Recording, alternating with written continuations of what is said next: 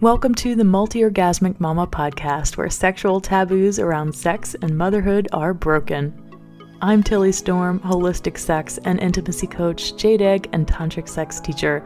I work with high achieving moms to ignite their sexual desire and break through their blocks to pleasure and the life they desire so they can experience epic sex and orgasmic motherhood. Grab more free resources at www.tillystorm.com. This episode is brought to you for free by the Essentially Embodied Woman Collective, my signature women's group coaching program for high achieving moms to get their desire back after having kids and up level their pleasure both in the bedroom and life. If you're enjoying this content, be sure to subscribe to the podcast on your favorite podcasting app. And please rate and review the podcast and share it with a friend who could use this amazing content. Spread the love, Hot Mama. Welcome back, my loves. It's Tilly Storm. And today I actually left my cord to my microphone. Uh, I'm traveling right now and it is gone pecan. So I am doing my best to make this as clear as possible, at least the audio quality. So if it's not as typical as it usually is, I do apologize. Today we are talking about how birth control affects your libido. And how to get off of it. This question has come up several times in our group coaching program, The Essentially Embodied Woman. Women who come to us generally lack sexual desire or they are wanting to experience more pleasure in the bedroom because they don't feel a lot of pleasure in the bedroom. And it has come up multiple times of women wondering um, if they should get off of birth control. Uh, a lot of women that have been in the program have either been, have usually been on an IUD. They had the Mirena IUD, which is actually a hormonal birth control. Uh, the copper IUD is not hormonal, but the Mirena is, and that's the one that's most common because it is more effective than the copper IUD in preventing pregnancy. And one of the women in our program uh, was asking about, you know, if she should get off of it because she's a little concerned uh, about the effects that it might have. And I'm not sure if you know this, but there's actually a documentary that has come out, although it's not actually available for everyone to watch right now. It was uh, first screened to the public in late November 2021 called uh, The Business of Birth Control by Ricki Lake and Abby Epstein. And these are the same gals that produced the groundbreaking documentary, The Business of Being Born, back in 2007 8 ish. I think it came out on Netflix literally right after my firstborn was born. My firstborn was January 20 or 2008, and it came out like I swear it was like a week later, or at least I saw it a week later or something like that. Uh, but this was a documentary that really exposed what goes on in the maternal health care system and how fucked up it is, for lack of a better way to put it. Um, how doctors push for women to have C sections simply because, well, uh, they make a lot more money. I think it, at the time they had given the statistics that it was something like you make an average of $23,000 for a cesarean section versus ten or $11,000 for a vaginal birth. So the increased cesarean section rate in the United States has always been higher than the even the World Health Organization has said is actually safe. If we were to go back in time and really talk about how the C-section can save lives, yes, it can. But in technicality, only about 4% of women ever needed C sections and ever do need a C section, but more like 35 ish percent have one. So, this documentary was amazing for helping women wake up to what's actually going on in the maternal health field and how they're being lied to a lot of the times. Um, and as someone who had an unassisted birth, a free birth for my firstborn, uh, I was all about it. And, you know, I, I was a huge proponent of women being able to make informed decisions for themselves and their own health. And this documentary was just epic for helping more women realize that hmm, maybe, you know, what the doctors are saying all the time and pushing for might not actually be what's best for me. And maybe they're not giving me both sides of the story. So this new this new documentary that Ricki Lake and Abby Epstein have put out, The Business of Birth Control, is kind of the same premise, is giving the other side of the story. Uh, why aren't we allowed to talk about the negative side effects of birth control? It's censored galore, just like everything else. You look at uh, Joe Rogan's podcast, Dr. Robert Malone and Peter McCullough, both of them have been uh, taken off of YouTube and other channels, and they've both had their LinkedIn and Twitter accounts completely banned. Like, you can't say anything that's not against these big pharma companies without being censored and deplatformed. So, I totally uh, expect there to be lots of censoring going on when this documentary comes out. In fact, I actually, and I don't know this to be true, but the business of being born it was on Netflix. It aired on Netflix back in early 2008. And I just went to Netflix right before I started recording this to see if it was still on there because, in my mind, I can't even imagine that it would still be on there anymore. Uh, and I couldn't find it. So I don't know if it's been deplatformed from Netflix, but I, I think it has actually. And maybe someone could prove me wrong, but I did just search and it was nowhere to be found. So back to how birth control affects libido and how to get off of it. Well, it's hilarious how these drug companies talk about how it might actually increase your libido. If you do a quick search on uh, libido and hormonal birth control, they're like, oh, yeah, well, some people will experience a decrease in uh, libido, but some women will experience more libido. And then they give reasons like not being worried about getting pregnant and not having to stop to put a condom on. and therefore, you're more able to be in the present moment. I am sorry, people, but if these are your reasons for increased libido, th- no, no, no, no. This is not a reason for increased libido. Nobody just says, oh, I all of a sudden want to have more sex because I am not no longer worried about being pregnant. Yes, there is a factor that has to do with desire, not libido. Libido has nothing to do with you saying, okay, uh, if I'm on birth control and I don't have to worry about being pregnant, then I all of a sudden have more libido. No, this is because libido has to do with your body's capability to produce the hormones necessary to experience sexual desire and arousal, but mostly arousal. Libido and arousal are not the same thing. So, yes, your arousal response may increase if you are on hormonal birth control and you're not worried uh, and you're not worried about being pregnant or getting pregnant but it has nothing to do with your libido. It does decrease your libido because it reduces the amount of testosterone running through your system. And it also puts your body in a state that isn't natural. It is not natural to shut down your body's menstrual cycle. Your body was meant to have a menstrual cycle. And the fact that they were able to convince us back in the the 50s that this was okay, that uh, that women could just start taking pills every single day for something that you know they weren't even sick like it's interesting how it was all men purporting this information to women you know like they were actually concerned that women would never take a pill knowing that they weren't sick every single day just to prevent pregnancy they didn't think they could convince women to do it but they did Oh, they did. It's so interesting. And there's all sorts of uh, racial inequality business going on. All, the hormonal birth control was actually tested on I think it was Puerto Rican women on like 132 Puerto Rican women who had no idea what they were being given. Uh, so it was like founded in these really terrible ways, tested in these really terrible ways. Um, and there, the whole history behind hormonal birth control is staggering.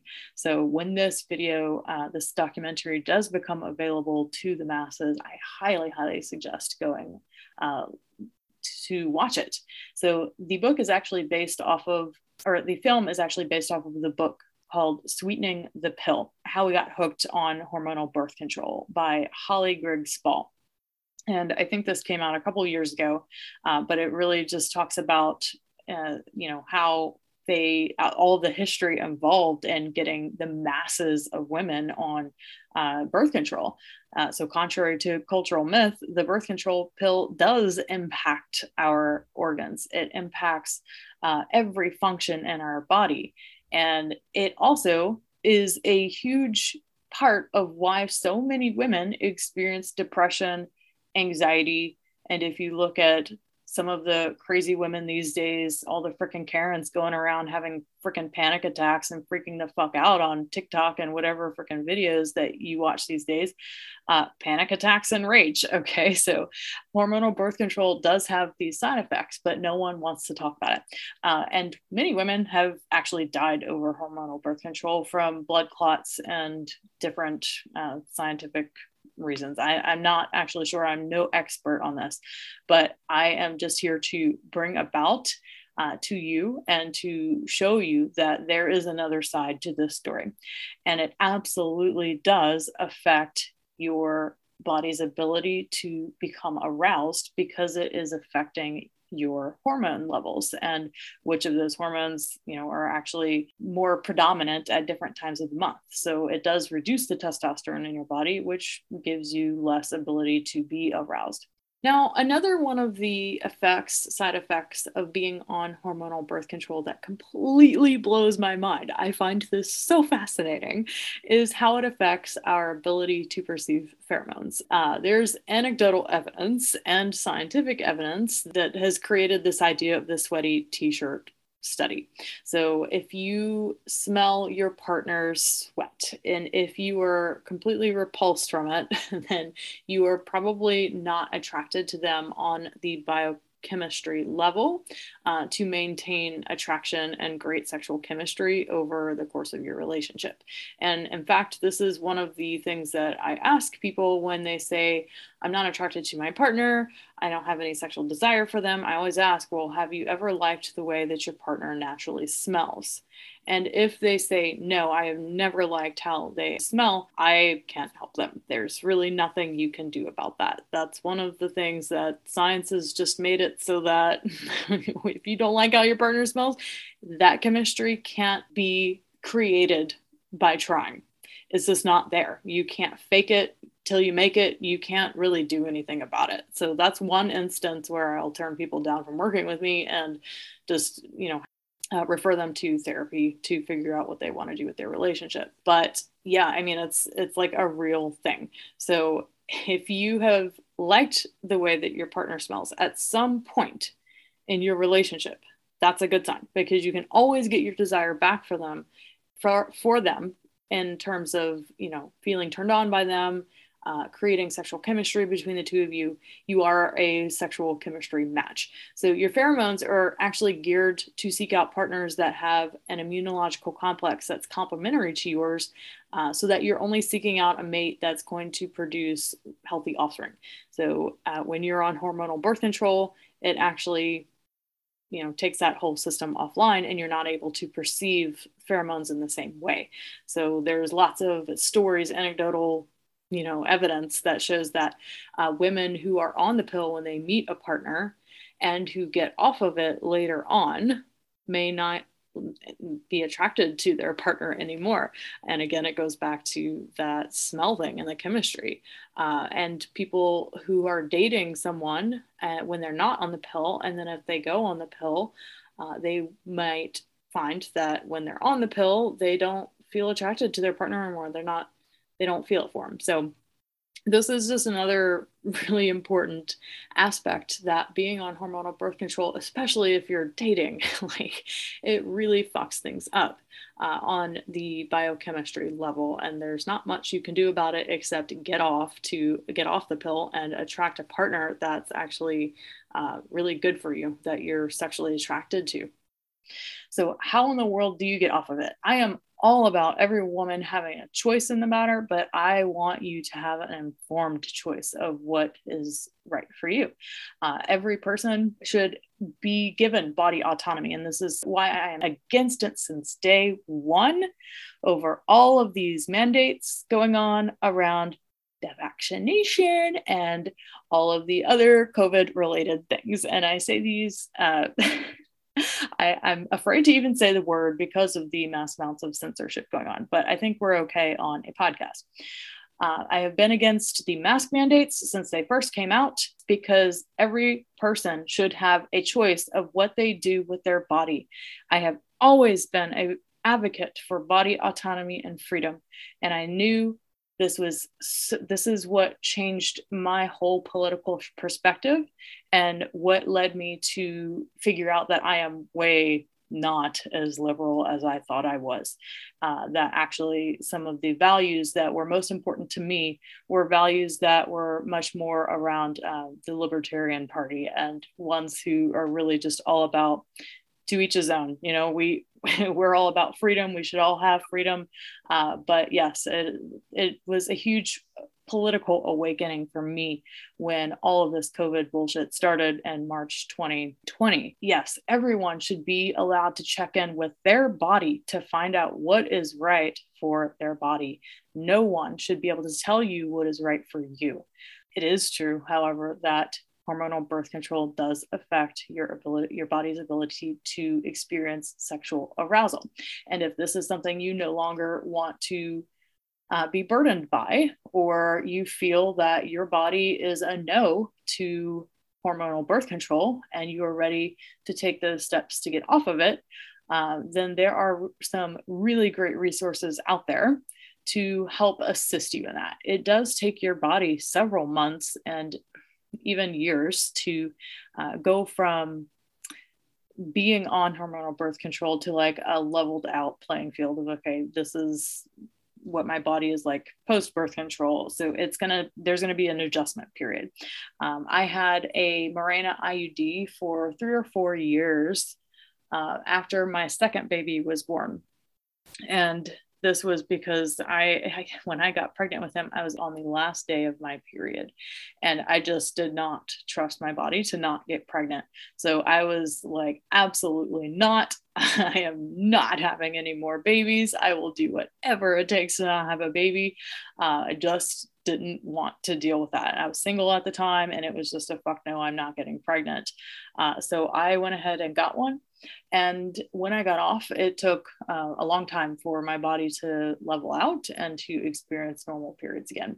There are great resources available to help you and to assist you in that to, you know, level out your hormones, um, doing liver detoxes if you need, if you're estrogen dominant. But uh, some of the resources that were really helpful for me uh, were Aviva Romm and the FLO Living Alisa Vitti. Uh, all of her resources and the period lady, Nicole Jardim. So you can check all of those ladies out for more expert advice. Again, I'm not an expert on these things, but again, I, I just I do want to bring up the topic um, and because this is so important for most of the people who listen to this podcast, uh, there is also the issue not only around your body's ability to experience sexual desire, but it often dries out your pussy. So when you are taking hormonal birth control, uh, many women have experienced dryness down there that they didn't experience before. Uh, so it's really important to note that that has a big uh, effect on your your ability to experience pleasure during sex if you are not lubricated down there it can be painful so if you experience pain during sex and you're on hormonal birth control it might uh, be beneficial for you to dive in and to find out the reasons for that. Is it because of the birth control or is it because I'm not being sufficiently turned on by my partner? Uh, and only you can really know. But these these things are very important for you to dive in and to ask your body what is right for you. Whatever is right for you, taking that step to be in alignment with the inner knowing and the inner truth of your body and going with that, taking the actions, taking the necessary steps so that you can create uh, alignment and health and well being. When you're not taking those steps, you're creating disease and being in alignment with your body to experience it as a temple of vibrant health that it can experience tons of multi orgasmic pleasure, uh, whatever you need to do to be in alignment with that is is what you get to do. Thank you so much for joining me on this episode today. Again, I'm not an expert on these things, but I did want to bring them to your attention because I have been hearing it uh, quite a bit lately. So I hope this serves you in some way, and we'll be back next week with more. All right, my loves, take care. Bye. Enjoying this content? Be sure to subscribe, rate, and review the Multi Orgasmic Mama podcast today. And don't forget to spread the love by sharing this with a friend